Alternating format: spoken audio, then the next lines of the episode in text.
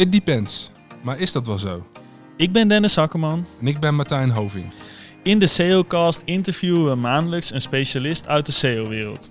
Aan de hand van bekende thema's en ontwikkelingen binnen SEO vragen we de specialist om zijn of haar kennis met de wereld te delen.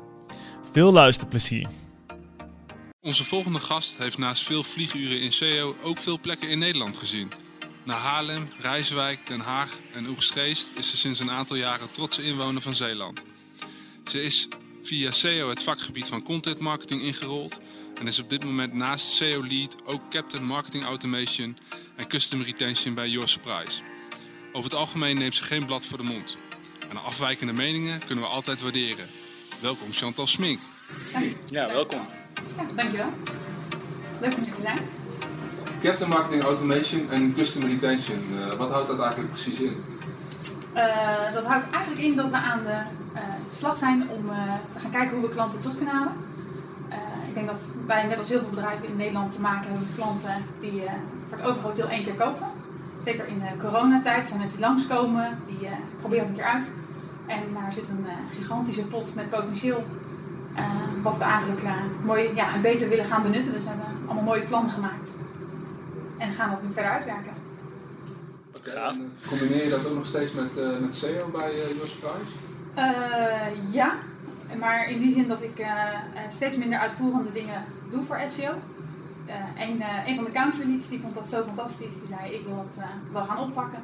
Dus ik stuur hem nog steeds aan en ik maak de plannen. We zetten de strategie samen uit. En... een paar keer per week heb ik met hem een sparringsmoment, coachingscall, want dat is het tegenwoordig. En dan gaan we eens kijken, waar ben je mee bezig? Pak dit eens op, pak dat eens op, vergeet dat niet. Hoe gaat dit? En op die manier houden we de voortgang in. Leuk. Hey, misschien goed voor de luisteraar die Your Surprise niet kent. Even heel kort, wat doen jullie precies en waar zijn jullie actief? Ja, wij zijn denk ik een van de grootste cadeautjeswebshops van Europa. Met het verschil dat wij alleen gepersonaliseerde cadeaus maken. Dus eigenlijk alles waar je een naam of een foto of een tekst op kunt zetten, dat maken wij. Dat doen wij ook vanuit huis in Zierikzee. Onze eigen locatie waar we een gigantisch productieteam hebben staan. En eigenlijk wordt daar bijna alles met de hand gemaakt. En we zijn actief in 23 landen en hebben 26 websites. Zo, gaaf. Ja echt in heel Europa en een .com voor Amerika. Leuk. Okay. En ik hoef geen cijfers te horen, maar hoe belangrijk is SEO voor jullie als organisatie? SEO is het tweede kanaal. Na natuurlijk Peter, SEA. Wat denk ik in mijn ervaring bij elke partijen het grootste kanaal is SEO. Vaak wel, ja. Ja. En ik kan zeggen dat we eigenlijk sinds de afgelopen... vorig jaar maart ben ik begonnen. En eigenlijk vanaf juni zien we daar echt een groei in de dingen die we gedaan hebben. En ja, SEO is nu... bijna verdubbeld in omzet. En een deel daarvan is natuurlijk ook toegenomen vraag door corona. En daar het gevolg van. Zo, mooie stappen. Ja, zeker. En heb je het gedeelte wat je binnen SEO doet bij Your Surprise ook kunnen gebruiken in de rol die je nu ook opnieuw gaat vervullen, zeg maar? De content die ik heb gemaakt, bedoel je? Dat soort dingen? Ja. Zit daar enige verbinding tussen marketing automation en SEO? Ja, daar zit een verbinding en het ene gaat natuurlijk zit in de customer journey klanten aanstrekken. Het andere stukje is de care fase, hè, als je see, think, do en care hebt. En we hebben fantastisch mooie content om denk ik in de care fase onze klanten te inspireren of opnieuw te activeren met interessante blogs en wat we nog meer aan het doen zijn. Dus eigenlijk met de SEO en de contentstrategie hebben we heel veel leuke dingen kunnen doen. Ook op social kunnen we het inzetten. Op die manier kunnen we de content weer dubbel hergebruiken. En het is ook wel leuk omdat, maar daar zullen we het straks nog over hebben in mijn visie, wordt SEO steeds lastiger, de markt wordt lastig. En ik denk zelf dat SEO aan het verschuiven is van een kanaal dat echt in de doelfase mee kon doen op de termen. Dat die rol steeds kleiner wordt doordat het landschap verandert. En dat je dus mensen veel meer in de thinkfase binnen zal moeten gaan hengelen met SEO. En dat betekent ook dat je, als we kunnen zorgen dat mensen op een andere manier converteren, of aan ons kunnen winnen met content, misschien ze toch tot klant willen maken. Dus daar zit ergens een verbinding tussen SEO en wat ik nu aan het doen ben. Ja. En je hangt dat heel mooi op aan dat model, maar kun je dat ook eens concreet maken? Dus wat is dan bijvoorbeeld... Ik weet, je bent niet echt van de keywords, maar hoe zou ik dan bijvoorbeeld in die thinkfase daarop kunnen focussen? Nou, stel dat je hebt ontdekt dat je zwanger bent en je gaat kijken hoe ga ik dat vertellen aan mensen. En dan ben je nog aan het oriënteren, want misschien moet je nog even een paar weken wachten tot je het grote nieuws echt mag vertellen.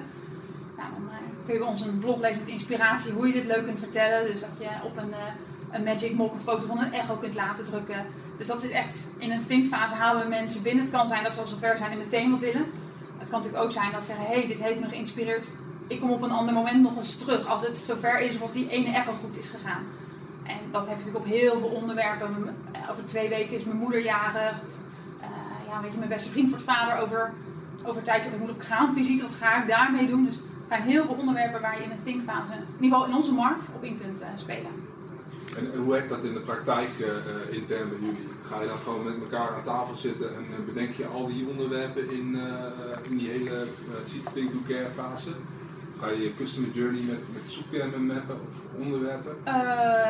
Ja, eigenlijk zijn er toen ik binnenkwam stond er al een hele hoop aan pagina's en momenten en voor ontvangers. En dan daar ben ik mee aan de slag gegaan. Ook over nagedacht en soms ook bedacht van hey, we hebben dit product, hoe kunnen we dat op een andere manier inzetten? En toevallig het idee van de Magic Mock waar je je echo-foto op kunt laten drukken, kwam van onze fotograaf die dat zelf op die manier gedaan had. En toen zijn we gaan kijken, hey, wat kunnen we daar nog meer mee doen? En, dus eigenlijk komt de inspiratie van alles. En wat ik meestal doe is, of vanuit het assortiment, of van hoe kun je het gebruiken. En daar moet je soms ook uit de ver buiten de box denken. Ja. En soms mis je natuurlijk ook iets wat heel dichtbij je zit. En laatst werd ik gebeld door een partij. Die zei, je bent niet vindbaar op die term. Toen zei ik, oh wat goed dat je dat even met me deelt. Volgende week is het opgelost. En dan gaan we mee aan de slag. Ja. Hey Chantal, je hebt ook een e-book geschreven. Ik heb het gelezen. Nou, ik vond het allereerst echt een leuk e-book. Met best wel controversiële meningen op het gebied van SEO erin. Kun jij ons misschien eens meenemen in die visie? Ja, zeker. Ik denk dat ik een afwijkende visie heb. En dat heb ik ook een tijd heel lastig gevonden. Dat ik dacht, van, ben ik nou de enige? Ben ik gek? Of zie ik het verkeerd? En inmiddels begin ik er een beetje vrede mee te krijgen dat ik het gewoon anders zie. En eigenlijk is mijn visie, wat je ziet is dat iedereen in de markt wil eigenlijk altijd hoger ranken. Dat is ook, als je gaat, iedereen zoekt op hoger in Google. Iedereen wil hoger staan. Als je binnenkomt, dan vraagt een klant, hoe kom ik hoger in Google? Terwijl ik denk dat dat spel een heel lastig spel is wat in heel veel markten niet meer toegankelijk is.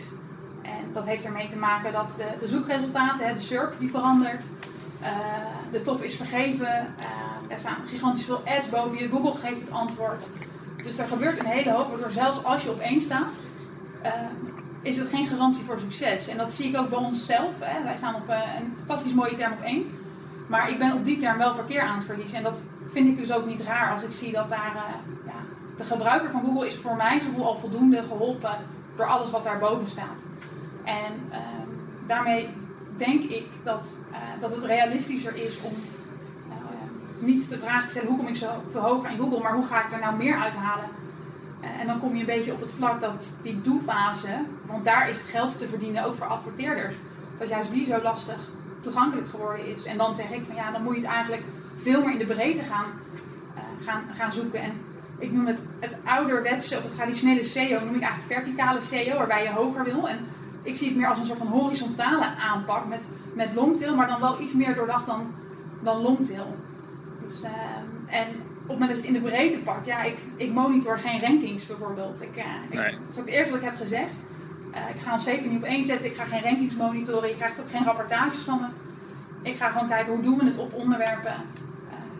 Ik zou heel graag marktaandeel willen monitoren, maar dat is echt wel een lastig verhaal, een lastig ding. Maar ik kijk dus eigenlijk naar hele andere dingen. En daarmee kom je ook op het verhaal met links. Ja, als je niet voor die topposities gaat, dan kun je met een stuk minder al wegkomen en met een minder sterk linkprofiel heel veel meepakken. Oké. Hoe werd er intern gereageerd op het moment dat je zei van ik ga niet op posities focussen? Dat heb ik verteld in de eerste training. Daar zat het hele e-commerce team bij, mijn manager en de eigenaren. En eigenlijk zeiden ze heel erg enthousiast van, oké, je hebt een goed verhaal, je onderbouwing klopt. we hebben het altijd anders gedaan, maar weet je, we zijn tot nu toe nog met, niet naar tevredenheid. Dus ga je gang en we zien het wel. En dan moet je even achter je oren gaan van ja shit, dan moet ik het ook gaan doen. En dan is het heel blij dat je na een paar maanden wel weer ziet van hé, ja, het werkt ook. En ja, als er rankings dan geen KPI's zijn, wat zijn dan KPI's waar je op rapporteert? Ik vind het heel belangrijk dat elke pagina die we hebben aangepakt het beter gaat doen. Dus ik monitor eigenlijk maand na maand het verkeer op belangrijke, of eigenlijk op alle pagina's waar we aan gewerkt hebben. Dat is inmiddels allemaal geautomatiseerd via Excel die data haalt uit Search Console. Ik vind het belangrijk dat een pagina op heel veel verschillende zoektermen gaat ranken. Nou, dat is misschien met de nieuwe wijziging, ik heb er nog niet naar kunnen kijken, maar in ieder geval tot eergisteren kon dat niet uit Search Console komen, dat soort informatie. Dus dat moet je handmatig opzoeken. Ik hou omzet in de gaten. En natuurlijk ook verkeer. Dus het is eigenlijk een mengelmoes van verschillende KPI's die ik erbij hou. En zoals ik gezegd, ja, ik zou graag marktaandeel willen monitoren. Dat ik alle zoektermen in kaart ga brengen die ik relevant vind. En ga kijken, als je op 1 staat heb je zoveel procent van de kliks. En daar al met al heb ik op dit thema dan 30% marktaandeel. Ja. Maar ja, weet je, dat, het is eigenlijk niet te doen. Ik heb het in het verleden gedaan voor klanten. En na 2 maanden denk ik ook, had die termen ook toe willen voegen. En als ik die toevoeg, dan wordt mijn marktaandeel meer dan toen. Dus dat is ontzettend moeilijk te meten. Ja, je gaat alles met peren vergelijken daarna. Ja, dat ga je heel snel doen, ja. En kun je in jouw optiek dan ook marktaandeel meten van de longtail bij wijze van spreken? Of wordt dat ook heel lastig? Nou, dat is dus bijna niet te doen. Want als ik zie dat een pagina op 1300 verschillende zoektermen gevonden kan worden. Ja, als ik dat voor 80 pagina's wil gaan monitoren. Ja. En waarmee bijna altijd, misschien laten we zeggen 80 pagina's dat het 50 topics zijn. Of thema's, 80 keer. Het zou 100 is bijna niet meer te doen. Ja. Want als de focus dan niet zozeer op keywords rankings ligt de focus dan meer op onderwerpen of pagina's? Of hoe moet ik dat zien? Ja, onderwerpen en pagina's. En eigenlijk, het meest spannende vind ik altijd, mis ik geen onderwerp. Juist omdat ik ook eigenlijk geen keywordonderzoek doe. Zit ik wel regelmatig eens in Semrush mezelf tegen allerlei mispartijen te vergelijken. En zien van, heb ik hier een onderwerp gemist? Zoals die partij die me laatst belde zei, je bent op die ene term niet vindbaar. Dan denk ik, die heb ik ook gemist. En dan ga ik al mega snel aan de slag. En binnen 2 dagen staat er een blog live. En interne links erheen en gaan. Ja. En kun je misschien ook wat meer ons meenemen in hoe zo'n contentstrategie of de paginaopbouw dan bijvoorbeeld eruit ziet om bijvoorbeeld op zo'n onderwerp dan mee te doen? Je bedoelt ook wat voor een type pagina? Nou goed, ik ken zelf wel bijvoorbeeld de pillar pages of ook wel de cornerstone content genoemd. Brian Dean is bijvoorbeeld heel groot in. Waarbij je echt bijvoorbeeld hele lange pagina's maakt met heel veel uitleg. En daar dan vervolgens weer allerlei gerelateerde pagina's omheen zet. Hebben jullie daar ook een bepaalde strategie in van hoe jullie dan die opbouw doen? Ja, dat hebben we wel. We hebben natuurlijk net als iedereen overzichtspagina's waar je het hele assortiment ziet. En dat is heel makkelijk voor mensen die nog niet weten wat het precies is. Wat ze precies moeten willen geven. Dus zo'n pagina moet eigenlijk op dat soort zoektermen gevonden worden. Dus voor die listing pages hebben we eigenlijk een bepaald type zoekterm waar die op gevonden moet worden. Productpagina's is wat lastiger. En dan weet ik echt wat hij wil. En dan zie je vaak ook dat het met ads omgeven is. Dus die laat ik vaak iets meer met rust. En dan komt het daarna op blogs aan. En dan moet je heel goed kijken, want een blog moet leuk zijn om te lezen. Hij moet mensen inspireren. Mensen moeten het ook aantrekkelijk vinden. En daar is echt nog heel veel aan te verbeteren op alle vlakken. Ik zal geen zin zeggen dat we elkaar opmaak zijn. Hè. Dat blog is een beetje op mijn manier quick and dirty in elkaar gezet om aan te tonen dat hier geld in zit. Als het werkt, werkt het. Het brengt geld binnen. En nu kan ik het op de agenda bij IT gaan zetten, dat het mooier moet. Ja. En dan wordt het zoeken naar de verdeling van de onderwerpen. Wat komt op één pagina, wat komt op een andere pagina.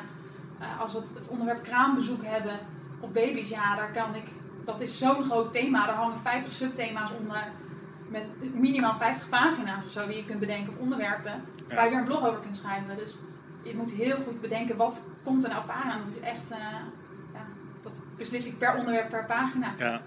It depends. Ja, heel goed. En gebruik je dan überhaupt wel bepaalde tools om die onderwerpen in kaart te brengen? Dus ik noem maar wat, bijvoorbeeld een Answer the Public, om bepaalde vragen in kaart te brengen. Of heb je zoiets van, nee, ik laat me echt compleet niet leiden door data en door suggesties, maar het is gewoon wat wij als team, zeg maar, daarop kunnen bedenken. Ik vind, wat ik al zei, Semrush interessant, hè? Die dus echt wel even wat partijen tegen elkaar legt waar we onderwerpen uit naar voren komen. Ik heb in het verleden zeker Answer the Public gebruikt, maar ik moet heel eerlijk zeggen, altijd als ik het zie is het wie, wat, waar, wanneer, waarom, hoe. Dat zijn altijd de vragen uit Answer the Public. Ik heb nog nooit een vraag terug gehad waarvan ik dacht, oh ja, dus als je zegt kraamvisite, is het hoe ga ik kraamvisite, wanneer ga ik kraamvisite, waarom ga ik kraamvisite, ja. Had ik allemaal zelf ook kunnen bedenken. Ja, en ja, eens hoor. Het hele thema kraamvisite heb, ja, dat ga ik uit een tool ook niet halen. Ik bedoel, de Keyword Planner geeft voornamelijk terug wat je ingevuld hebt, misschien met een 10% afwijking, wat hij zegt van joh, dat relateer ik daar nog aan. Ja. Dus ja, ik denk eigenlijk dat er maar één tool is. Die zit in die grijze massa daarboven. En het is ook praten met mensen. Dus als een collega die zwanger is, ik wil een blog do's en don'ts op kraamvisite gaan maken. Ja, geen idee. Ja. Dus dan ga ik met collega's praten, input ophalen. En soms in Google onderaan kijken bij suggesties waar die dan zelf nog mee komt. Dat vind ik ook nog wel interessant. Ja. En ook als je het zelf intypt, wat die als suggestie geeft, want dat is waarschijnlijk een zoekterm waar heel veel mensen op enter gaan drukken. Ja. Maar is dat te automatiseren of is dat heel veel handmatig? Het is allemaal handwerk. Ja. Maar dat is de grap met SEO. En dat riep ik al 8 jaar geleden toen ik mijn eerste klanten een SEO-training gaf. Het is niet iets snels. Het is niet, ik ga dit morgen doen en ik krijg alle antwoorden uit een tool. En daarna ga ik linkbeelden volgens het boekje en ik ga mijn domeinautoriteit in Moz omhoog brengen. Want sommigen hebben nog steeds het idee, ik moet mijn PR omhoog brengen. En ja, kan ik nog ergens zien wat mijn PR is dan? Dus iedereen denkt altijd dat op een bepaalde manier zo moet of kan. En ik denk dat het gewoon niet zo zit. Ik denk dat echte SEO-winst komt uit creativiteit en uit heel hard werken. Je moet je markt kennen, je moet je klant kennen, je moet je product kennen. Ja, en als je dat niet hebt, moet je de kennis ergens vandaan gaan. Ja, dus voor de strategie die je hanteert is eigenlijk creativiteit wel echt een van de kernskills die je moet hebben. Ja, en ik denk dat als je in de komende jaren mee wil blijven doen op SEO, moet je of gewoon hardcore op toptermen erin gaan pompen en harder dan je concurrent. Want dat wordt een strijd van wie staat er op 1, ik doe meer, zij doen meer. En dan krijg je zo'n oneindige strijd. Ja, wil je die strijd niet aangaan?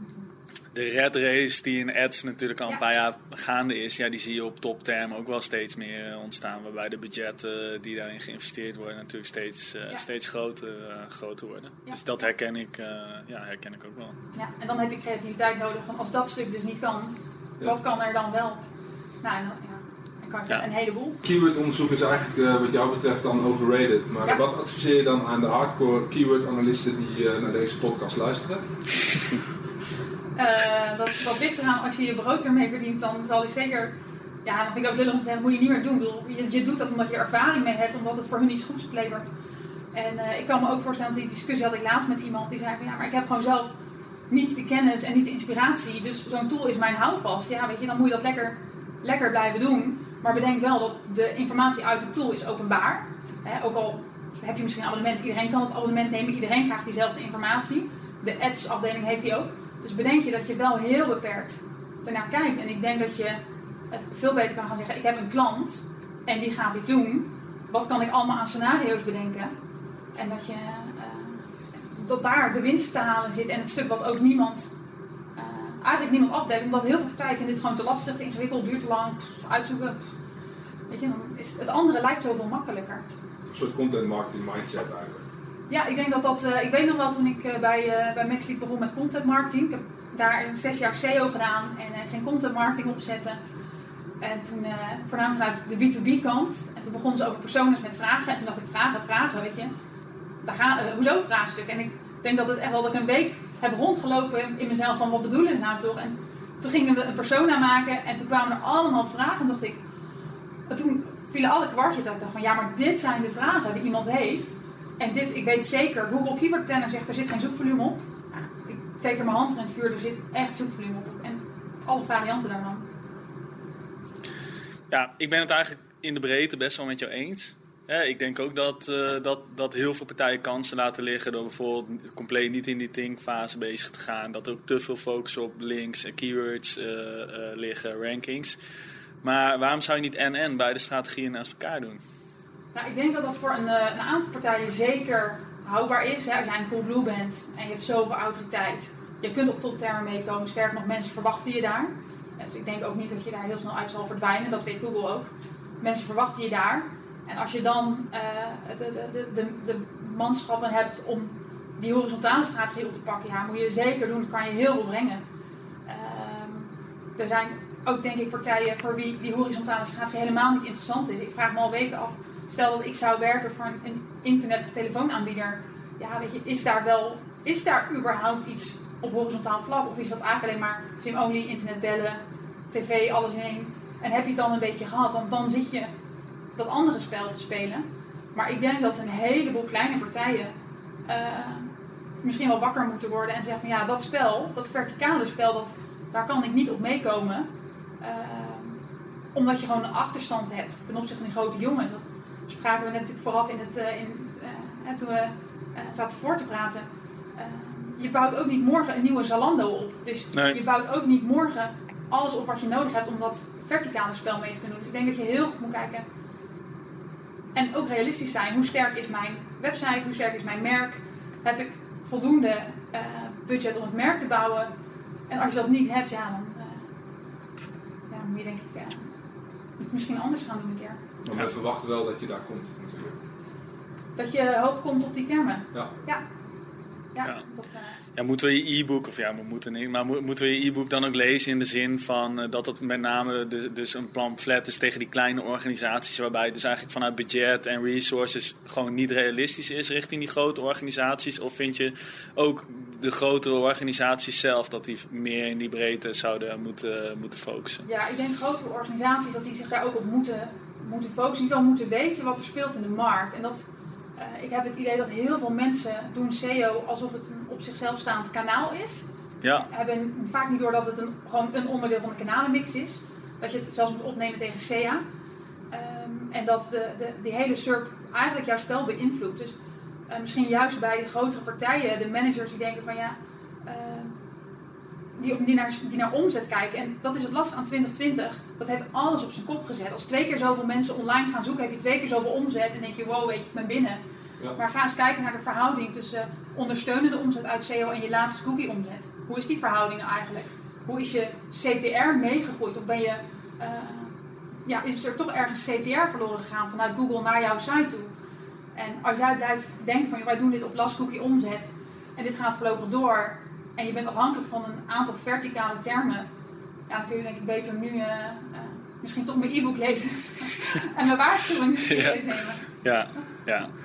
En je had het in het begin even over dat PEC bij Your Surprise het grootste kanaal is. Ja. Gaan jullie ook hand in hand met elkaar?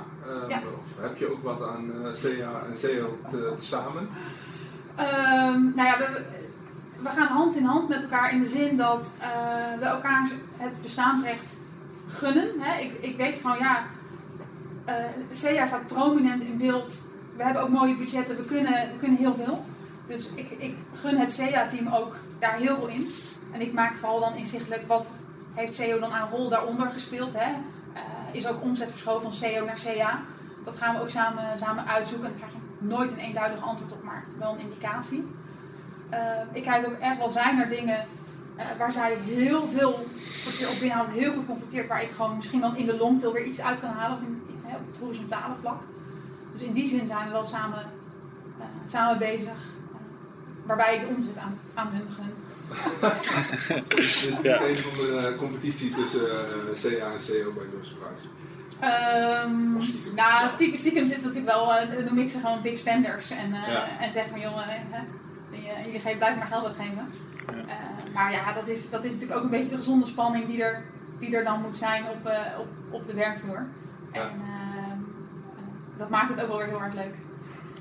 Want ik vond wel heel mooi in je e-book dat je kijkt ook heel erg naar in hoeverre SEO als ondersteunend kanaal ook de andere kanalen ondersteunt.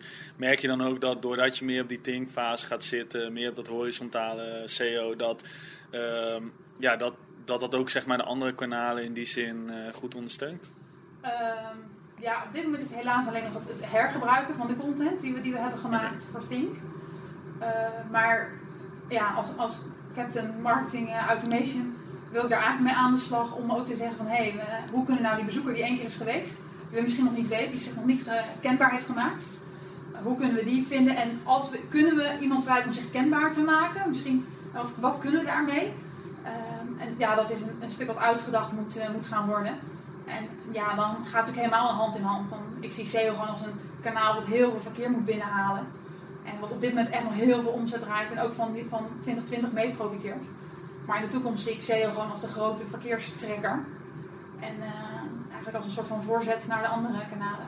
Ja oké. Gaaf. We hebben wat feedback gehad naar aanleiding van de laatste podcast. En een aantal mensen die vroegen ons van, ja, of we niet een leuke terugkerende rubriek daarin konden maken. Dus we zijn bijna op de helft en we gaan hem er nu in knallen.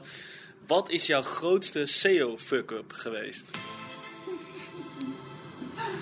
Ja, die vond ik wel heel erg leuk. Ik denk dat was toen ik jaren geleden bij een reisorganisatie ging werken. Daar werd ik... vroeg wat ik SEO wilde doen. Ja, is goed. Geen idee waar de afkorting voor stond. Omdat het überhaupt een afkorting was, moest ik even opzoeken van joh, wat wil je dan precies? Ik werd gekoppeld aan Peter van der Graaf, die dus vorige keer bij jullie leuk. En ik vond de man is echt een genie in wat hij doet. Hij is ongekend creatief en eigenlijk gewoon echt briljant. Dat is super leuk om te zien. Ja, we zijn toen ook met dat systeem wat hij vertelde aan de slag aan, dat Blue Expos. En op een gegeven moment ik was daarmee bezig en ik zat een pagina te maken. Laten we zeggen, ik kan niet tellen wat het exact was, maar dan zou het zijn vakantie Turkije, zonvakantie Turkije, op vakantie naar Turkije. En op een gegeven moment dacht ik me echt na 2 dagen, wat in godsnaam zit ik hier nou toch te doen? En uiteindelijk werkt ook dat hele systeem, we waren ook niet de enige die me werkte, de halve reiswereld werkte ermee. En alles op subdomeinen, alles ging eruit. En ja, ik vond dat ook wel heel mooi om te zien, want hij had me net daarvoor verteld wat de Panda-update was. En op een gegeven moment dacht ik, maar wat ik hier dan zit te doen, hè? Hoe zie je dat dan? Dus ja, ik vond het ook wel heel mooi om te zien dat Google het gewoon hup zegt. Hup eruit. En het was de meest leerzame SEO-fuck-up. Toen het verkeer was gewoon in één keer, boom, ja, weg. Het subdomein is gewoon uitgemikt. Uit de index. Ja, bij allemaal. Dat was gewoon een handmatige Google penalty, toch? Ja. Als je erop gaat zoeken over hoe dat gegaan is, dan vind je in Google heel veel informatie met heel veel suggesties. En het fijne weet ik er niet van, maar ik vermoed dat dit een handmatige actie was van Google, ja. Nou. Dat zou flink schrikken geweest zijn toen. Nou ja, ik was toen eigenlijk net weg. En het was voor mij eigenlijk een bevestiging dat we het misschien ook niet op die manier moeten willen doen. En daarna ben ik bij Maxlead gaan werken, een bureau. En daar betalen klanten per uur een flink bedrag voor je advies. En dan wil ik ze ook iets adviseren waarvan ik weet dat het niet morgen door Google of ongedaan gemaakt wordt. Of dat het misschien zelfs gewoon tricky is. En juist door die ervaring ben ik misschien altijd overdreven naar die whitehead kant gegaan, zeg maar. Doordat ik dat heb gezien, dacht ik van ja, dit wil ik gewoon... Ik wil niet 's ochtends wakker worden met het idee dat een van mijn klanten uit de index is gemikt. Je wil gewoon een duurzame SEO-strategie. Ja. Hey, ik zou het graag met jou nog even willen hebben over links. Ik las in het e-book best wel stevig aversie tegen links. Betekent dat dan ook dat linkbuilding überhaupt geen onderdeel uitmaakt van je strategie? Of? Laat ik zo zeggen, ik heb het tot nu toe heb ik 1 keer bewust betaald voor een link. Zonder no-follow tag erop. Ja, living on the edge. Weet je. Ja. En dat is ook echt de enige keer geweest. En verder is denk ik eigenlijk dat als jij je merk hebt staan en als jij PR goed op orde hebt en als jij bestaansrecht hebt in deze wereld met jouw bedrijf, komen een heleboel links al op een natuurlijke manier. En ik kan echt jaloers worden op partijen die weer een fantastisch onderzoek hebben gedaan en daarmee de aandacht hebben gehad van iedereen en 30 links hebben verdiend. Dan denk ik, wauw, weet je, dat heb jij echt top gedaan. Dus dat vind ik heel erg gaaf. En ik heb ooit voor een partij mogen werken die had zo'n sterk linkprofiel.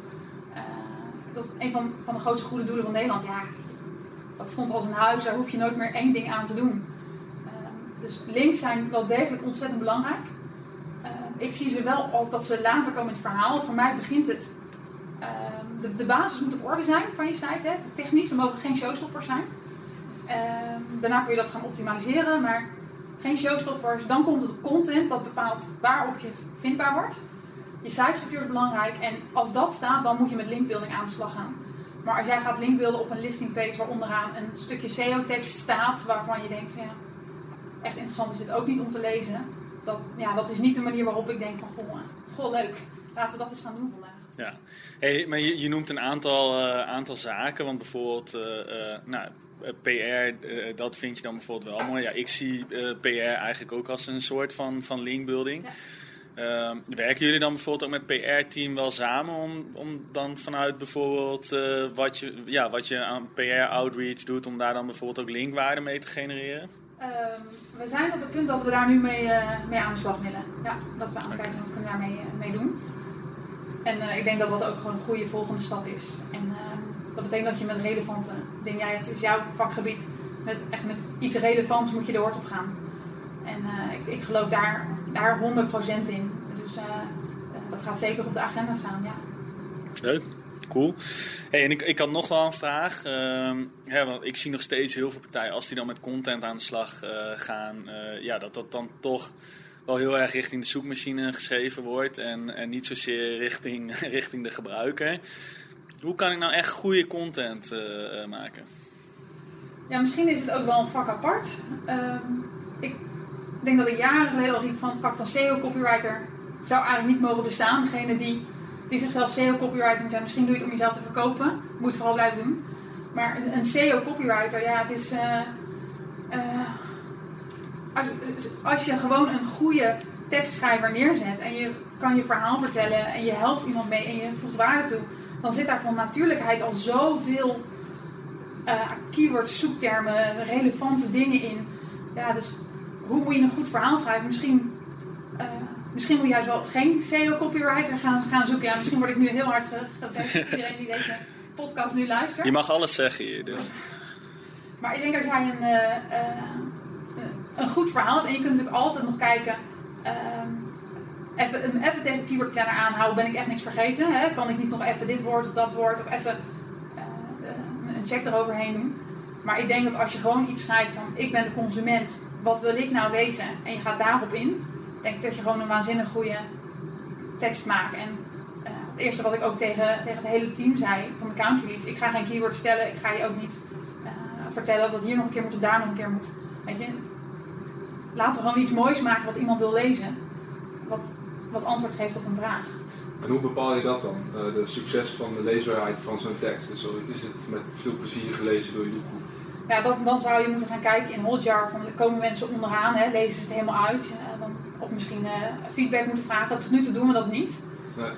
Wat ik wel kan zien is dat de mensen komen op zo'n pagina, besteden daar even. Klikken ook door. Dus in die zin staan de stoplichten op groen. Dat ik denk van het zal wel goed zijn. En ja, ik denk dat ook mijn eigen... Ik ben zelf heel kritisch. Als het niet goed genoeg is, dan is het gewoon niet goed genoeg. Maar dan is het vaak niet leesbaar of loopt het niet lekker. Nee. Dat zal het dan eerder zijn. En hoe kijk je dan naar... Wij hanteren vaak het voorbeeld van de jurkenpagina op Zalando.nl. En daar staat onder de jurken staat daar de geschiedenis van de jurk uitgelegd. Hoe kijk je daar dan naar? Nou, ik denk dat het ontzettend leuke informatie kan zijn. Mm-hmm. De geschiedenis van de jurk. Ja. Kijk, het valt natuurlijk heel vaak het woord jurk. Dus als jij wilt scoren op jurken, heb je denk ik een hele goede tekst te pakken. Ja. En kijk, ja, uiteindelijk is dat de pagina waar je het verkeer op wil hebben. Dus daar zal je iets mee moeten met je content. Er scrolt niemand naartoe. Zeg maar. Nee, niemand. Ja, waarschijnlijk leest niemand het. En dat ben ik me ook bewust. Dat heel veel van de content waar ik heel hard op zit te zoeken, dat misschien niemand het gelezen heeft. Maar dan weet ik in ieder geval, die ene ziel die daar naar onder scrolt, die vindt redelijk vaak best wel iets leuks. En weet je, ik heb ook echt pagina's gehad die uit mijn tenen moesten komen. Dus die ga je er ook zeker tussen vinden. Als iemand nu zegt van ik ga die hele site door, dan vind je ze ook. Maar ja, over het algemeen heb ik ook mijn best gedaan om daar een leuk verhaal van te maken. Ja. Met jurken, ja weet je, misschien tips, trends, kleuren, vormen, maten. Je hebt allemaal verschillende soorten lijnen in jurken. Je hebt wollen jurkjes, katoenen jurkjes, avondjurkjes, gala jurkjes. Volgens mij kan ik... Kijk, als je me 2 uur geeft, dan maak ik echt een leuke tekst. Zalando heeft nu advies. Ja. Hey, je doet dit voor Your Surprise in Nederland natuurlijk. Maar je gaf net aan dat jullie 23 domeinen hebben. Ja, 26. 26 ja, landen, ja, sorry, 23 landen, ja. 23 landen. En hoe pak je dat dan aan richting die andere landen? Ja, nou ja, dat is eigenlijk wel heel erg leuk. En ik denk dat dat ook een grote uitdaging is voor elk bedrijf wat internationaal bezig is. En dat heb ik ook bij Max League mogen zien. Toen stond ik aan de zijlijn waar de valkuilen zitten, waar mijn klanten vastliepen. En dat weet je, dat zit in het vertalen van die content naar die andere landen. Of überhaupt het daar krijgen. Idealiter zou ik voor elk land een eigen contentstrategie willen maken, wat voor de Slovaakse klant helemaal daarbij past. Maar ja, dan kom je in een verhaal dat een uur 40 of een week 40 uur heeft. En daarin moet ik heel veel doen. Dus wat we nu doen is dat het begint met Nederland. En laten we dat vertalen en instructies bij. We zijn het allemaal bijna aan het oppoetsen. Hè? Dus met dan lokale keyword checks, want ik heb geen idee in Slowakije het op een hoog niveau aantrekken, kijken of het goed vertaald is. Maar daar zit natuurlijk een gigantische slagkracht in als je alles wat je doet keer 26 kunt doen. Ja. Hey, ik denk ook interessant voor veel luisteraars. Nou, we zien heel veel e-commerce bedrijven willen natuurlijk die stap naar het buitenland maken. Hoe zorg je er nou voor dat je dat op een schaalbare manier kunt doen? Ja, niet te veel eisen hebben, denk ik. Ja, dat klinkt... Minimum viable product. Ja, dat is eigenlijk mijn middel 1 geworden. En ik ben echt grote stappen snel thuis. En dat betekent ook, een collega bij Mexico zei het heel mooi, die zei, ja, als jij zou verven, verf jij niet achter de kast. Nou ja, ik denk dat dat wel een beetje zo is. Hè. En je hebt ook mensen die pakken een penseel en gaan achter de kast. Dat ben ik niet. Ik doe heel snel, probeer ik het schaalbaar te maken naar 80%. En als het dan een 7 is, is het voor nu goed genoeg. En daarna gaan we kijken, waar zitten de pareltjes, waar zit de potentie? En dat gaan we mooier maken. Maar het betekent wel dat ik kan dus niet voor 26 landen voor honderden pagina's keywordonderzoek gaan doen. Ik kan niet al die content waanzinnig goed laten vertalen. Je kunt niet alles 100% op orde hebben. En dat moet je denk ik ook niet willen. Want als ik kijk hoe we het doen, hè, met de quick and dirty strategie, doen we het gewoon heel erg goed. Dus een beetje beter kan het altijd. Maar soms is voldoende ook goed genoeg om mee te beginnen. Ja. Hey, en qua team opbouwen, werken jullie dan met name met lokale specialisten, natives? Of proberen jullie toch in Zeeland daar toch die ene Slovaak die misschien in Zeeland woont, die te vinden en die in te... Kijk. Ja, die ene Slovaakse dame die weer in Zeeland rondloopt, die werkt bij ons. Die is account lead voor Tsjechië en Slowakije. En de grap is dat er... ik kom best wel wat mensen tegen die op de een of andere manier in Zeeland verzeld zijn geraakt, net als ik. Ik ben echt niet op een dag wakker geworden en dacht ik ga naar Zeeland. Ik ben daar terechtgekomen omdat ik een jongen tegenkwam en die woont daar. En zo zijn er 2 Duitse meiden, er is een Spaanstalig meisje uit Ecuador, we hebben een Mexicaans meisje, we hebben een Italiaan, we hebben een aantal Fransozen. Ze komen eigenlijk overal vandaan en zeker is het lastig om soms voor elk land één te vinden, hè? Maar ja, ik ben echt verbaasd geraakt wat we in Zeeland toch nog aan natives kunnen binnenhalen. Die dus gewoon allemaal bij ons, helaas nu vanuit huis werken. Maar normaal waar je tussen mag zitten. En dat is gewoon ontzettend leuk. Is dat dan ook de kracht van jullie team? Dat jullie toch die resources wel in-house hebben? Ja, dat denk ik wel. We hebben alles in-house. En dat is een hele bewuste keuze. We hebben ook de SEA. Alle channel owners zitten in-huis. We doen ook bijna niks extern. Heel veel software bouwen we zelf. En daar zit natuurlijk altijd voor- en nadelen aan. Maar ik denk dat we daardoor ook wel... we hebben een ontzettende binding met die landen. En als jij country lead Tsjechië en Slowakije bent en jij bent Slovaaks, dan is het natuurlijk super tof. Omdat je eigenlijk... Want je krijgt carte blanche, ga het maar doen. Hier heb je een website en maak er maar wat van. Met hulp van de specialisten. Ja, dat is natuurlijk super tof. En dan zetten mensen zich er ook echt voor in. Dus het is echt leuk. Gaaf. Leuk om te horen. Ik was nog wel even nieuwsgierig. Jullie strategie qua domeinen. Jullie kiezen er eigenlijk voor, als ik het goed gezien heb, om in elk land met een CC, TLD, met een lokale domeinextensie te werken. Is dat een bewuste keuze? Nou, dat is een keuze die van vroeger zo gekomen is. Die er nog steeds zit. Waar we denk ik ook echt over na moeten denken. Er zitten een aantal voordelen aan. Hè. Het wordt vaak met Fransozen en Duitsers. Die vinden het heel belangrijk dat er .de en .fr staat. Ik weet uit de tijd dat ik bij Max League zat dat het voor een grote club allemaal hebben gemigreerd naar een.com. En dat dat goede resultaten had. We kunnen dat gesprek echt nog wel eens gaan voeren. Ik denk dat daar echt nog wel wat in te halen valt. Maar dan moeten we dat wel kijken of we daar ook alle investeringen dan weer voor willen maken. Hè. Dat zijn geen kleine beslissingen, zoiets. En ook daar zitten weer nadelen aan. Wat als zo'n Fransoos zegt, die zit op een .com. En ja, voorlopig werkt het nog voor ons. En misschien blijft het altijd ook wel voor ons werken. Ja, qua merknaam zit het goed, toch? Ja. Internationaal. ja, zeker. Ja. Hey, en als jullie dan lanceren in een nieuw land. Nou, ik hoor linkbuilding maakt dus eigenlijk niet echt deel uit van die strategie. Het is dus met name content. Lukt het dan om snel zichtbaarheid te creëren? Of focussen jullie in die eerste fase toch meer op de paid kanalen om daarmee traffic te genereren? Ja, eigenlijk is paid is natuurlijk het makkelijkste kanaal. Hè? Je zet het aan en je hebt een uur later heb je de eerste klant op je website. Dus dat werkt natuurlijk fantastisch.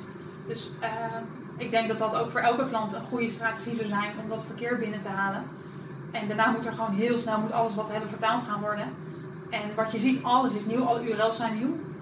Dus dat moet echt wel even rijpen in Google. Dat staat niet morgen te ranken. Maar dan kan je rustig 4-5 maanden vooruit trekken. Zo lang duurt SEO gewoon. En in die tijd bouw het op. Ga je het aan de slag. Ga je het verbeteren. En ga je het binnenhalen. Het leuke is ook dat in heel veel markten, die zijn echt wel anders onze Nederlandse markt in Google. En ik zie al de Franse en de Duitse markt, dat zijn weer hele andere markten met andere karakteristieken. Dus zeker in de kleinere landen, als wat wij dan een kleiner land vinden als Slowakije, Tsjechië, is het soms het spel wel echt nog makkelijker dan hier. Als je kijkt naar volwassenheid van markten, lopen we dan in Nederland voor op de rest van de Europese markt? Of in het midden? Hoe kijk je daar tegenaan? Ik heb het idee dat Nederland een ontzettende voorloper is. En, bij de Franse markt zie je hele andere dingen gebeuren. Fransen zijn veel beknopter in wat ze zoeken. Dat is mijn ervaring tot nu toe. Vallen misschien nog veel meer op merken die ze kennen, Franse merken. Maakt dat die horizontale strategie dan ook lastiger? Ja, tijd heb ik gedacht dat die voor Frankrijk niet werkte. Ja. Okay. Toen zat ik echt radeloos achter mijn bureau. En ik dacht eigenlijk dat het op een paar onderwerpen hadden we het echt zwaar. En toen dacht ik, dit gaat nooit met deze strategie, dit gaat gewoon niet werken. En eigenlijk opeens, ik heb ook gezegd, we laten die los. Hè. Deze onderwerpen zijn waarschijnlijk misschien niet voor ons. We gaan kijken waar we het wel op kunnen gaan halen.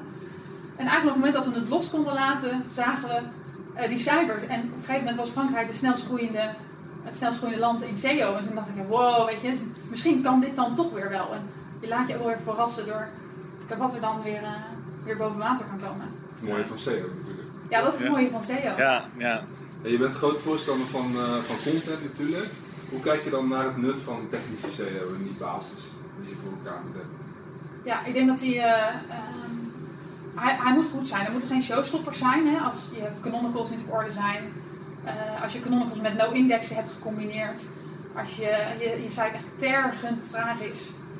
Of weet ik wel wat je allemaal kunt bedenken. Content in een JavaScript. Dan denk ik dat je echt gewoon een probleem hebt. Daar kan gewoon niks tegenop. Ik bedoel, dat is gewoon ellendig. Daarbij denk ik dat als je geen showstoppers hebt. Dat dingen al heel snel voldoende kunnen zijn. En natuurlijk kan het altijd mooier. En dan vergelijk ik het een beetje met... Ja, je kunt thuis een waterkoker hebben en een koeker. En natuurlijk wil ik liever die koeker hebben die tip-top in orde is en waar bruisend water en kokend heet water uitkomt. Maar ja, met een waterkoker kan ik ook water zetten voor 10 man in huis. En zo zit het ook een beetje met techniek. En als die concurrenten dan wel een koeker hebben, zeg maar. Nou ja, en als je dan op één wil staan op een Wortse autoverzekering, dan heb je een probleem. Ja, dan moet je ook een koeker hebben. Ja. En dan moet alles op orde zijn. Ja. En hoe zit dat intern bij jullie? Krijg je daar ook capaciteit voor bij development bijvoorbeeld? Of moet je daarvoor vechten? Laat ik zo zeggen, IT-tijd is altijd schaars. Ja. Ik heb nog nooit een bedrijf waarvan zeiden, ik had 5 IT'ers op de bank. Wat leuk dat je iets hebt bedacht voor ze. Dus IT-tijd is altijd schaars. Je moet echt een goed verhaal hebben waarom het nodig is en of het dringend is.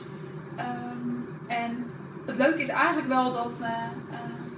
dat ik het ook nu krijg. Dus dat, als ik zeg dat iets nu echt moet gebeuren, dan wordt daar tijd voor vrijgemaakt. En dat is gewoon omdat je hebt laten zien wat SEO voor waarde heeft in je organisatie. Ja.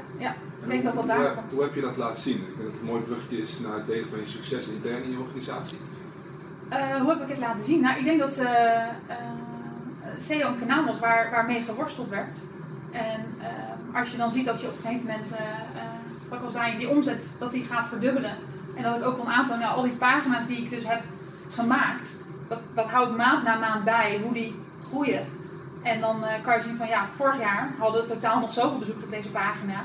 Nu is dat 3 keer zoveel. En in totaal heb ik nu al 400% verkeersgroei gehad op al die pagina's. Terwijl SEO als totaal minder goed. Dan weet je, hey, in die pagina zit iets. En als je...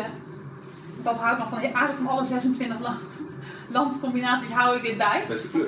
Dat is best een klus. En dat wilde ik ook per se, omdat ik het inzichtelijk wil maken, klopt mijn verhaal. En dan op een gegeven moment krijg je dan het voordeel van de twijfel, denk ik. En dan oké, waarschijnlijk weet je het wel. En dan wordt het wat makkelijker. Maar ik wil niet zeggen dat ik alles voor elkaar krijg, hoor. Ik heb even zo'n wensenlijstje. En je triggert me wel even met het verhaal van dat in kaart brengen. Is dat dan met name, is dat echt handwerk of is dat, komt Google Data Studio daar wel aan te pas? Nee, er komt geen Google Data Studio aan te pas. Sterker nog, vroeger was het echt handwerk. Zat ik handmatig elke maand export uit Search Console met verticaal zoeken en erbij te zoeken. Nu heb ik het Excel-bestand zodanig geautomatiseerd dat ik op de juiste plek de juiste dingen plak. En dat haalt hij inmiddels zelf op uit Search Console. Dan komen die getallen erin in mijn rapportage en dan telt hij het onderaan automatisch op. En dan is het een stuk makkelijker. Het nadeel als een URL wijzigt, moet ik mijn oorspronkelijke database aanpassen. Dus ja, het is... Kijk, is het handig? Nee. Blijf ik dit nog een jaar doen? Misschien ook niet. Maar voor het afgelopen jaar was het wel een handige strategie. Ja. Dus eigenlijk moet je gewoon heel goed zijn in Excel. Ik denk als je als SEO-specialist niet goed bent in Excel, kan het wel eens lastig worden. Hoe ga je al die data verwerken van al je pagina's, van alle landen. Het is wel belangrijk. De nieuwe regex-functies in Google Search Console gaan je leven misschien iets makkelijker maken. Ja, ik hoop het. Ik zag dat het er voorbij was komen. Ik heb er helaas nog niet naar kunnen kijken. Dus ik, misschien dat ik dat vanmiddag even ga uitzoeken van, wat is er allemaal bijgekomen? En laten we zeggen, in Search Console kunnen 100 dingen nog heel veel beter. Dus ik hoop dat dit gaat helpen. Zeker. Komt Google natuurlijk ook met steeds meer mogelijkheden om via structured data je content ook in de SERP beter getoond te krijgen. Maakt dat ook onderdeel uit van je strategie? Ja, ik weet het stiekem al een beetje, want ik heb jouw e-book gelezen. Maar hoe kijk je daar tegenaan? Aan de ene kant is het fantastisch dat je kan zeggen, dit is een review, dit is mijn score, dit is de toelichting, dit is een video, dit staat daarin. Ik geloof er heilig in. Het enige wat ik jammer vind is dat Google zich als een soort eigenaar van het web opwerkt. En ook die data toe-eigent en daar ook dingen mee doet waar je gewoon niet heel erg blij van wordt. Als je de lading aan featured snippets ziet. En ik zat toevallig gisteren, omdat ik mijn e-book aan het updaten ben, zat ik te googlen naar lineaire hypotheek. En ik zag serieus 10 verschillende... of 1 FAQ met 10 verschillende vragen van 10 verschillende domeinen. Ja. En toen had ik echt medelijden met de persoon die bij een bank net een fantastisch artikel had geschreven over lineaire hypotheek. Want Google pikt dit gewoon en eigent het zich toe en stilt jouw klik. En dat hele structured data is dus aan de ene kant fantastisch als het je meer brengt. Maar het kan ook het paard van Troje zijn wat je ermee binnenhaalt. Maar als je concurrent het ook doet, dan zit je ook gevangen. Dan moet je ook. Dus ik sta daar nog niet helemaal... Ik heb daar nog niet heel duidelijk één mening over. Ik ben daar helemaal onbewust in. Ik las ook, je had ook testen gedaan met het effect op de CTR. Op het moment dat je FAQ-snippets toevoegt. Mensen klikken niet meer door. Nee. Snap ik ook. Je hebt je antwoord gehad. Het past helemaal bij waarvoor iemand in Google kwam en wat hij ging zoeken. Ja, het verschilt natuurlijk ook heel erg per zoekintentie. Want ik heb natuurlijk ook testen gezien waarbij het heel goed werkt. Ja. Dus het verschilt natuurlijk heel erg per pagina. Ja, per pagina, maar ook per branche. Hè, want... dat zat ik ook te kijken. Toevallig laatste vanuit interesse, als je zoekt op symptomen met huidkanker, kreeg ik van Google 3-4 symptomen en moet je heel snel doorklikken, wil je meer informatie hebben. Ja. Dus blijkbaar weet Google ook, van daar wil ik mensen niet te veel over vertellen, dat moet je toch maar bij die partij zelf gaan halen. Ja. Zoek je op symptomen zwangerschap, daar werd van een vooraanstaand merk de halve symptomenlijst erin gezet met met een complete toelichting, ja, dan is doorklikken ook niet meer nodig. Maar... Hij heeft dat vooraanstaande mee wel netjes gedaan in principe. Hij heeft het fantastisch gedaan. En, maar dat is ook, dat vind ik het zonde. En daarom zou ik eigenlijk ook misschien wel management willen aanraden om toch dat e-book te lezen. Want die persoon heeft echt fantastisch werk gezet, heeft iets verricht. Er is interactie geweest met het merk. Ik heb het merk gezien, dus ja, ik heb het onthouden. Misschien bij anderen zien het niet. Maar wat is het dan waard? Ja. Weet je, vroeger had je een klik en kon je zeggen, ja, ik heb nu al een klik gehad. Zag je, ja, conversieratio is misschien laag, hè? Misschien was het geen waardevol verkeer. Maar nu heb je helemaal niks meer, behalve misschien de melding dat je in een featured snippet hebt gestaan. Ja. En dat betekent ook dat we met z'n allen echt moeten gaan kijken naar andere KPI's. Kunnen we dit wel blijven doen? Zoals we het nu afrekenen. Ja. Je bent nu een jaar of 11 dan ook werkzaam in de SEO-wereld. Ja. Dit is natuurlijk veranderd in die tijd, maar zijn er nog meer zaken die echt veranderd zijn in jouw optiek in die 11 jaar? Ik denk dat Google slimmer geworden is. En dat vind ik ook weer fantastisch. Dat het spammen en de trucjes wat minder kan. En ik hoop dat ze nog heel veel slimmer worden. Wat er nog meer veranderd is... ze hebben een paar keer getest hoe de SERP eruit ziet zonder links. Ja, als je links niet meetelt, of backlinks achterwege laat, nou, daar waren ze niet tevreden over. Misschien zijn ze nog steeds op zoek naar een ander signaal. Misschien hebben ze al iets gevonden, zijn ze het aan het ontwikkelen. Ik denk dat daar ook veranderingen in bezig zijn. En ik vermoed eigenlijk dat je de komende jaar ook nog heel veel meer veranderingen kan krijgen met AI. Want Google weet alles van mij. Dus met AI kunnen ze prima voorspellen wat mijn echte behoefte nou is. En dan heb je nog de vraag, als je dan dus advertenties te zien krijgt, als die zo goed worden, ja, wat wordt dan nog het verhaal voor SEO, maar misschien ook voor andere adverteerders? Als je de module ziet waar je hotels kunt boeken of vluchten, ja, weet je, zo kunnen ze ook schoenen verkopen en jurkjes. Dus wie zegt dat ze dat niet gaan doen? En daar hou ik mijn hart voor vast. Ja, misschien een mooi bruggetje naar de toekomst ook. Ja. Want in je e-book schets je best wel een zwart scenario voor de SEO-specialist en voor het kanaal SEO. Je schetst eigenlijk een beeld waarbij eigenlijk doorklikratio's en marktaandeel van SEO eigenlijk toch al jaren aan het afnemen is. Ja. Is de SEO-specialist dan uiteindelijk een uitstervend ras? Of hoe kijk je daar tegenaan? Ik denk dat de manier waarop we het tot nu toe altijd gedaan hebben, dat niet heel lang meer kan. En dan heb je een periode misschien 0 tot 5 jaar. En dan zal je het spel denk ik echt anders moeten gaan spelen, afhankelijk van hoe ver Google met die zoekmachine gaat. En uiteindelijk SEO, het is gratis verkeer wat je krijgt bij gratie van Google. En daar zullen we het mee moeten doen, maar daarmee zit je wel in een positie dat je afhankelijk bent van welk deel Google je gunt. Want uiteindelijk dat Google Glass, zoiets moet ergens van betaald worden. Zo'n zonneautootje moet ergens van betaald worden. En dat daar kunnen we kort en breed over, maar dat komt uit SEA, die inkomsten. Dus dat is natuurlijk hun cash cow. Ik vrees dat het nog wel eens niet meer een hele leuke tijd kan gaan worden. Dat vraagt ook weer om creativiteit en ook om wendbaarheid. Om mee te gaan met wat er op je pad komt. Maar juist daarom zou ik iedereen willen aanraden, blijf die SERP volgen. Bekijk eens voor al jouw belangrijke zoektermen hoe die SERP eruit ziet. Wie staan erop? Wie doen erop mee? Wat laat Google zien? Adverteerders, featured snippets. En denk niet zomaar, ik wil op één staan. Maar neem dat als uitgangspunt, bekijk wat je kan. En dan hoop ik dat er in die thinkfase voorlopig nog heel veel mogelijk blijft voor ons. Dat Google niet alles kan gaan beantwoorden. Ja. En als ik nu wil beginnen als SEO-specialist, ik ben aan het luisteren naar deze podcast. SEO klinkt natuurlijk heel interessant, maar wat moet ik dan doen volgens jou? Of moet ik gewoon niet meer aan beginnen? Nee, ja, ik denk dat je er nog steeds aan moet beginnen. Ik denk dat het leuk is en misschien ben ik iets meer een zwartkijker dan nodig is. Ik hoop het. Wij ook. Ja. En wat ik zou doen, ik zou SEO zien als...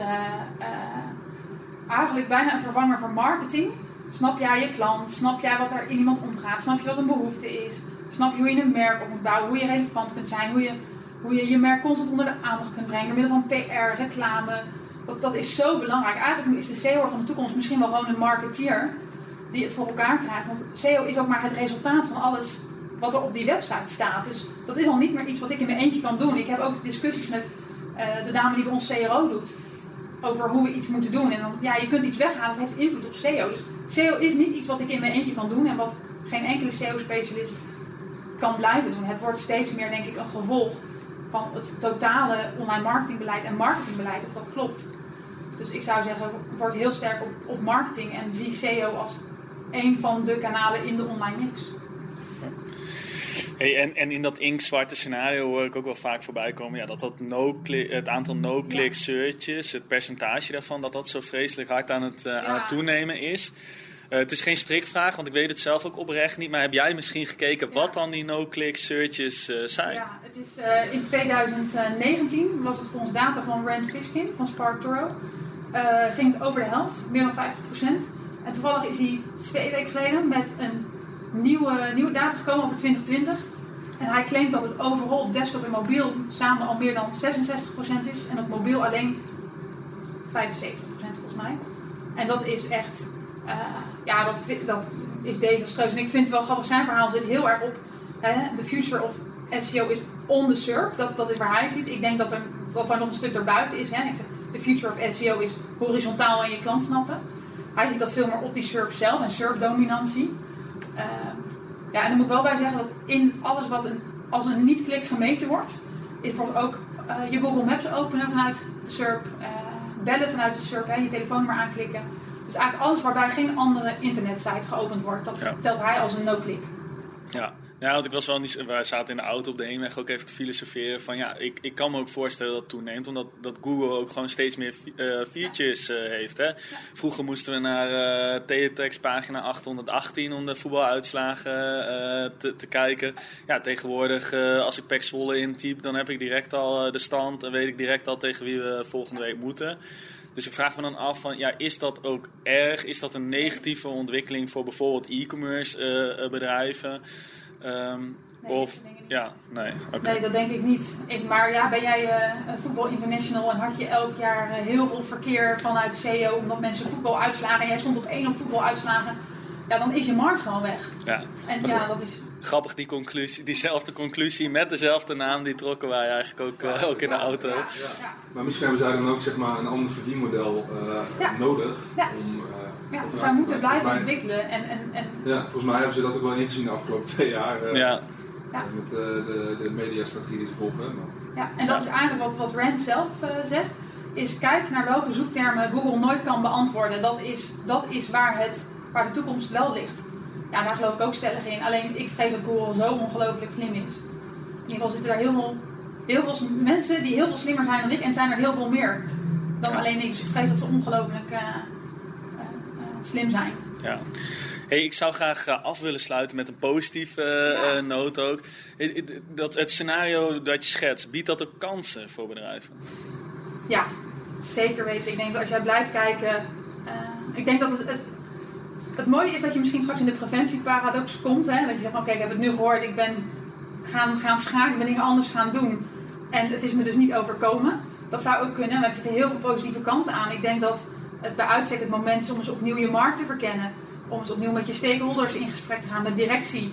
Om opnieuw het spel uit te zetten. Misschien ook te kijken, kunnen we het spel opnieuw gaan uitvinden. En ik weet zeker dat de reactie die ik al jaren krijg als ik vertel, we gaan niet meer op keywords zitten.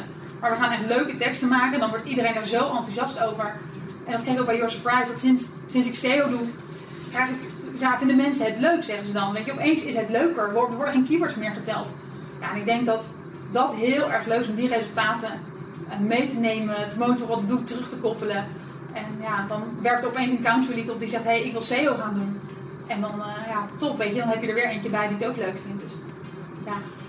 Ik denk dat er heel veel kansen zijn. Het is eigenlijk gewoon leuker geworden. Dat is het. Ja, ik vind SEO op het moment denk ik veel leuker dan vroeger. Ja, absoluut.